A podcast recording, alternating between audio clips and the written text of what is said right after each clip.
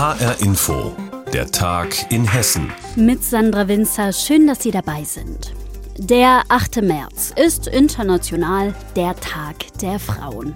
Doch obwohl man meinen könnte, wir Frauen seien den Männern gleichgestellt mittlerweile, klafft vor allem beim Geld noch eine große Lücke.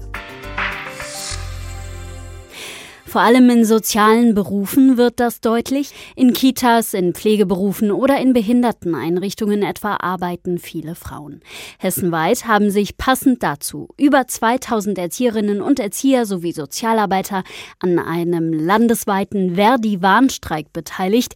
Die größte Kundgebung mit rund 1000 Menschen hat in Frankfurt stattgefunden und bei einer weiteren Kundgebung in Mittelhessen war HR-Inforeporter Klaus Pradella. Rund 400 Erzieher Erzieherinnen, Sozialarbeiter und Beschäftigte aus der Behindertenhilfe haben heute in Gießen und Marburg für bessere Arbeitsbedingungen demonstriert. Erzieher, Sozialpädagoginnen, Sozialpädagogen, die Pflege, die werden alle permanent gelobt, aber schlecht bezahlt. Verdi-Gewerkschaftssekretär Julian Drosenbaum sprach den Teilnehmern aus dem Herzen. Statt des Lobes, das die Menschen in den Sozialberufen während Corona immer wieder hörten, müssten sie endlich besser bezahlt werden. Die Arbeitgeber müssten sich deswegen in der anstehenden nächsten Verhandlungsrunde für einen neuen Manteltarifvertrag bewegen. Bisher gäbe es kein sinnvolles Angebot. Dabei, so sagten heute viele Erzieherinnen, sei schon lange klar, woran es fehle. Wir haben einfach zu wenig Personal. Dafür muss der Beruf auch attraktiver werden und die Leute besser bezahlt werden, aber wird eben nicht gehört. Stattdessen fließen halt 100 Milliarden schnell mal in die Rüstung. Bessere Arbeitsbedingungen, weil die sind einfach nur beschissen. Viel zu viele Kinder, zu wenig Mitarbeiter, da muss sich was ändern. Wenn der Beruf so unattraktiv ist, will das ja auch keiner machen. Um den Gewerkschaftsforderungen Nachdruck zu verleihen, sind Delegationen aus Gießen und Marburg am Nachmittag zu einem der kommunalen Arbeitgeber gefahren. Von hier aus werden wir gemeinsam zum Bürgermeister der Gemeinde Ebsdorfer Grund, zum Andreas Schulz gehen. Er ist unser Ansprechpartner auf Arbeit Arbeitgeberseite und dem wollen wir sagen, diese Menschen wollen eine Aufwertung, die wollen gute Arbeitsbedingungen, kümmere dich darum. Wenn dies nicht geschieht, dann könnte es nach der nächsten Verhandlungsrunde in knapp zwei Wochen weitere Streiks geben. Durch die heutige Aktion waren in Mittelhessen einige Kitas geschlossen. Für viele Eltern nach den Problemen um Corona keine einfache Situation. Gerade für berufstätige Eltern eine sehr, sehr schwere Situation. Für mich so ein Unding, dass jetzt wieder gestreikt wird, nachdem mal Corona ist. Ich verstehe natürlich beide Seiten. Vielleicht hätte man das dieses Jahr auch noch mal auf sich beruhen lassen können. Ja, die Gewerkschaftssekretär Drusenbaum hat dafür zwar Verständnis, er meint aber, die Eltern sind im Endeffekt viel mehr betroffen, wenn wir weiterhin diese Arbeitsbedingungen haben. Auf Dauer profitieren Eltern mehr davon, wenn wir jetzt was Sinnvolles durchsetzen, als wenn wir weiter so machen. Warnstreiks in Hessen. Tausende Menschen haben ihre Arbeit im sozialen Bereich für einen Tag ruhen lassen. Klaus Pradella hat mit einigen von ihnen gesprochen. Krieg, Zerstörung, Menschen, die fliehen. Es ist schlimm, was da gerade in der Ukraine passiert. Die Angriffe von Russland gehen weiter. Viele Menschen werden schwer verletzt. Kliniken in der Ukraine kommen nicht hinterher. Auch bei uns in Hessen kommen verletzte und kranke Menschen an. Das hessische Sozialministerium hat die Krankenhäuser bei uns aufgefordert, sich darauf vorzubereiten. Was das genau bedeutet, weiß HR-Inforeporter Benjamin Müller. In Hessen sollen zunächst zehn überregionale Traumazentren die Versorgung von möglichen Kriegsverletzten übernehmen. Zu diesen Zentren gehört unter anderem die Universitätsklinik Gießen. Aber es sind auch andere Standorte dabei, wie die Helios Klinik Wiesbaden, die Uniklinik Frankfurt oder die Kliniken Fulda und Kassel.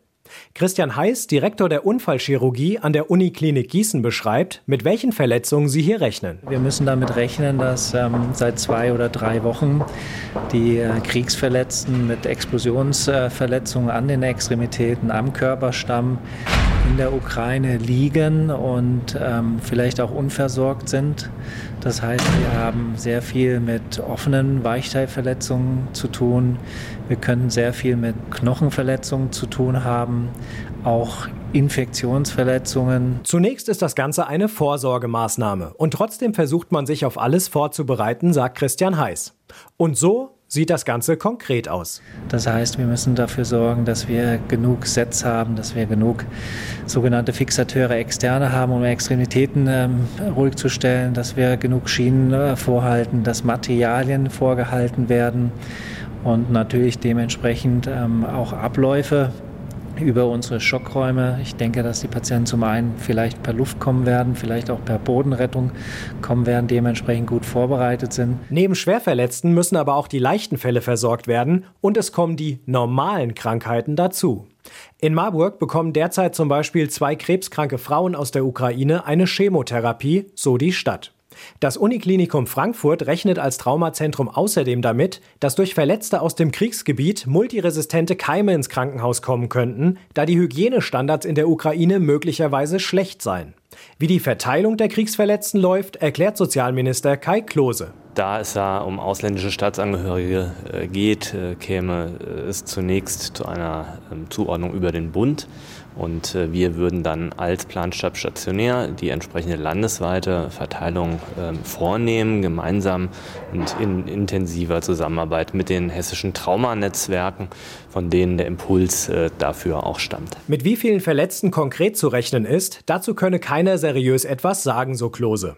Aber zunächst sei die Bereitschaft, Menschen aufzunehmen, ein starkes Zeichen. Wir sind in der Lage und auch willens natürlich im Rahmen unserer Möglichkeiten ähm, bei dieser schrecklichen Situation zu helfen.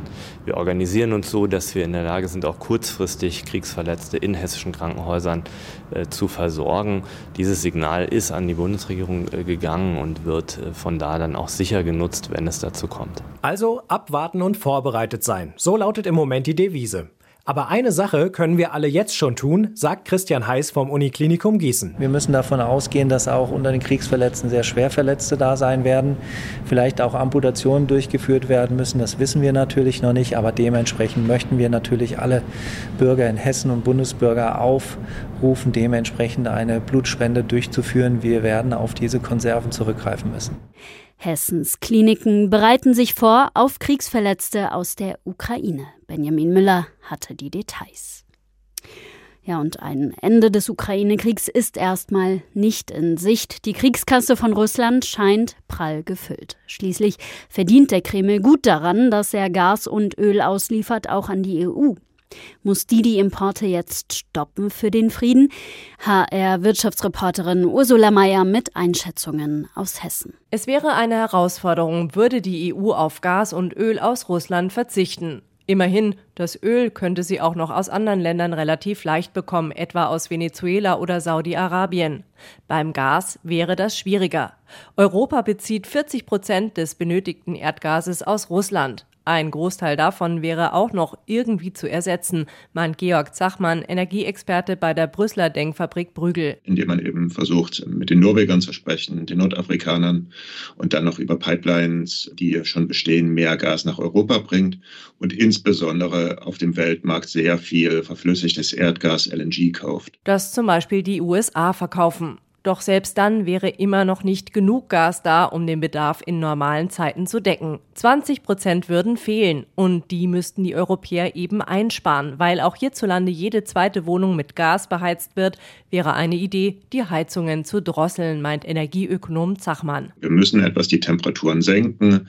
Wir werden in bestimmten Industrien die Produktion herunterfahren müssen, die besonders erdgasintensiv sind. So wird laut Zachmann etwa viel Gas verbraucht bei der Herstellung von Glas, Düngemitteln und chemischen Produkten. Aber einfach die Produktion herunterfahren, sollte ein Öl- oder Gasembargo kommen, das hätte weitreichende Folgen, meint Jörg Rotermell, Geschäftsführer beim Verband der chemischen Industrie in Frankfurt. Weil die chemische Industrie für ganz viele Teile der Industrie entsprechende Vorprodukte, Rohstoffe liefert, die sonst wo weiterverarbeitet werden. Und wenn wir die nicht mehr herstellen können, dann wird auch im Prinzip die restliche Industrie deutlich eingeschränkt. Dazu würden die Preise für viele Waren weiter steigen und das würden dann die Verbraucher spüren. Deshalb schlägt die Wirtschaftsweise Veronika Grimm auch vor, das Gas, das etwa zur Erzeugung von Strom benötigt wird, zu ersetzen, zum Beispiel durch Kohle. Wir müssten im Stromsektor vermehrt auf Kohlekraftwerke umsteigen. Das ist auch möglich. Die Kohlekraftwerke sind in der Reserve und können umfangreicher laufen in einer Übergangszeit. Durch die nächsten Wochen könnten die Deutschen damit kommen, obwohl die Gasspeicher nur zu 30 Prozent gefüllt sind. Der Druck mit Blick auf kommenden Winter steigt allerdings um mittel- und langfristig von Russland unabhängig zu werden, rät Veronika Grimm der Politik, die Energiewende noch konsequenter voranzutreiben. Wir müssen auch die ganzen Umsetzungshemmnisse überwinden, die Planung und die Umsetzung zum Beispiel beim Bau der Windanlagen. Die waren in der Vergangenheit massiv. Hier müssen wir viel schneller werden mit den Planungsverfahren. Nicht nur beim Thema Wind- und Solarenergie, sondern etwa auch beim Wasserstoff. So birgt die aktuelle Energiekrise aus Sicht der Ökonomen auch eine Chance, von den fossilen Energieträgern und damit von Russland dauerhaft loszukommen. Gas- und Öllieferungen stoppen für den Frieden. Ursula Mayer hat mit hessischen Ökonomen über das Thema gesprochen. Und jetzt geht es noch um die Wurst, um eine grüne Wurst. Und weil wir in Hessen sind, heißt die auch Wurst. Die Green Wurst, grün, weil sie nachhaltig und regional produziert wird und weil viel Gesundes drin steckt, neben dem nachhaltig produzierten Fleisch glücklicher Schweine. Erfunden und auf den Markt bringen wollen diese Wurst die Foodies mit Haltung. Das ist ein Zusammenschluss von vier Männern und Frauen aus Fulda. Wie die Green Wurst schmeckt und was die Fulda Foodies sonst noch auf Lager haben, weiß HR Fulda-Reporterin Steffi Musler. Die Grillsaison 2022 wird um eine kulinarische Attraktion reicher, denn bis dahin liegt die Green Wurst in den Kühlregalen der Supermärkte. Das haben die Foodies mit Haltung versprochen. Es geht also auch zeitlich ein bisschen um dieselbige. Aber das klappt, denn schon die Produktentwicklung lief super, auch wenn viel probiert und ausprobiert werden musste, erinnert sich Alina Müller, Lebensmitteltechnologiestudentin aus Fulda. Sie sagt, die Green Wurst kommt mit weit weniger Fleisch aus, deshalb war es umso kniffliger, eine gute und leckere Konsistenz zu entwickeln. Weil letztendlich dadurch, dass wir so wenig Fleisch in der Wurst haben, muss man sich eigentlich von der wissenschaftlichen Seite her vorstellen wie eine vegane Wurst. Aber die veganen Würstchen bestehen eigentlich alle immer aus Proteinisolat. Aber das wollten wir nicht benutzen. Aber auch keine Zusatzstoffe. Und dann ist eben die Frage, wie kriege ich das jetzt hin, dass das eine gebundene Masse ist. Nur 25 Prozent Fleisch, der Rest sind Gemüse und Haferflocken, wenig Salz, viele Ballaststoffe. Es wurde getüftelt und experimentiert und dann half der Zufall. Üben, üben, üben. Sage ich mal so, ich habe so viel Chargen Bratwurst hergestellt, aber man muss auch sagen, es war ein bisschen Glück, glaube ich, auch dabei und dass die alle aufplatzen und dass es eher wie ein Kartoffelbrei von der Konsistenz her ist, was ja nicht das Ziel ist. und kam dann letztendlich aber dann aufs Ei. Dadurch, dass wir jetzt einen kleinen Hauch Ei drin haben, hat es tatsächlich gereicht, um das Ganze umzureißen. Und das brachte die Rettung. Die Wurst bleibt ganz, schmeckt super und ist für Pfanne und Grill wie gemacht. Dass man an so einem Produkt tüftelt, ist gewollt, denn die Foodies haben einen Auftrag, erklärt Mitbegründerin Sabine Steinbeck. Wir wollen ja aus Fulda ein Silicon Valley für nachhaltige Lebensmittelwirtschaft machen. Und wir sind mit diesen beiden Produkten ja in, an den Start gegangen, um einfach auch zu zeigen, wir meinen es ernst. Zu zeigen, zeigen, es ist machbar, es ist schaffbar und wir hoffen jetzt einfach auch, dass wir vielen damit Mut machen. Deshalb auch die Kooperation mit der Hochschule Fulda, wo Alina von dem Projekt gehört hat. Das zweite Produkt, das es schon in die Supermarktregale geschafft hat, ist eine Hafermilch. Der Hafer kommt aus der Rhön. Abgefüllt wird die Milch in Glasflaschen in einer Kälterei im Landkreis. Nun kommt also die Wurst unters Volk. Übrigens nachhaltig verpackt. Wer da mehr Infos braucht oder sich sogar einbringen möchte, die Foodies haben eine Crowdfunding-Aktion zur Green Wurst gestartet. Green Wurst aus Fulda. Für den Klimaschutz war Steffi Mussler unterwegs. Und das war der Tag in Hessen mit Sandra Winzer. Die Sendung finden Sie täglich auch als Podcast auf hrinforadio.de und auf hessenschau.de.